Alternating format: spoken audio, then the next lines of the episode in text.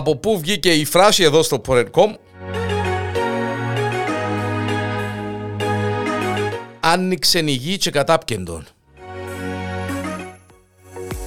Πόσο συχνά λέμε αυτή την κουβέντα για ε, φίλους και γνωστούς, για ανθρώπους που έχουν εξαφανιστεί, που χάσαμε τα νύχνη τους, που τους γυρεύκουμε και δεν τους βρίσκουμε, άνοιξε η γη και κατάπκεντον ή κατάπκεντη. Συνώνυμη της εξαφάνισης, η πασίγνωστη αυτή κουβέντα, η φράση, ε, η συγκεκριμένη, άνοιξε η γη και κατάπκεντον, έχει την αρχή της στη μυθολογία των αρχαίων Ελλήνων.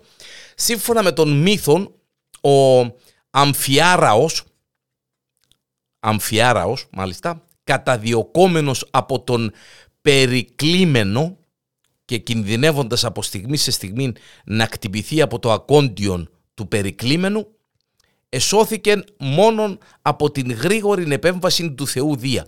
Ο Δίας, έτσι, η δουλειά του Δία ήταν να μπας στον Ολυμπόν, να θεωρεί κάτω να που γίνεται. Έτσι, όποιος εγκινδύνευε ή είναι εγκινδύνευε ή ξέρω εγώ, ε, έβαλε το σερούιν του Εδίας. Δεν είχε άλλη δουλειά να κάνει. Με έναν λοιπόν κεραυνόν, ο πατέρας των Θεών άνοιξε ένα ρήγμα στη γη.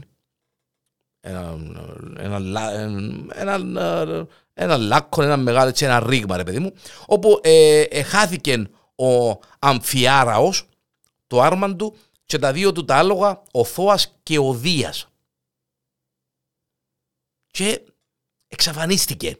Έσωσε τον Αμφιάραο από τον ε, ε περικλείμενο και ε, από εκεί ξεκίνησε η κουβέντα άνοιξε η γη και κατάπκεντον.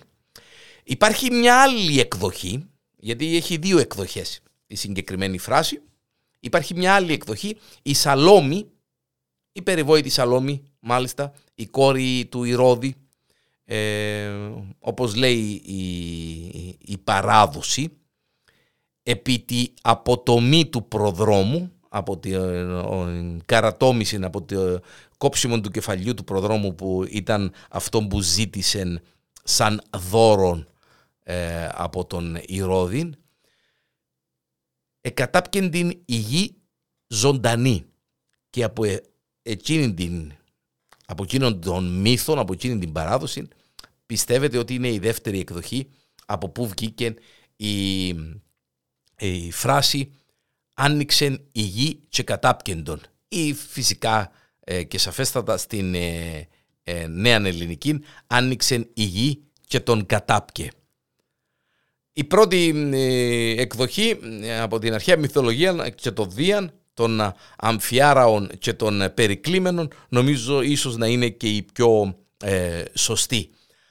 Από πού βγήκε λοιπόν η φράση; Εδώ στο Porn.com άνοιξε η γη και κατάπκεντον η συνώνυμη φράση για κάποιον που εξαφανίζεται και δεν τον βρίσκουμε με τίποτε.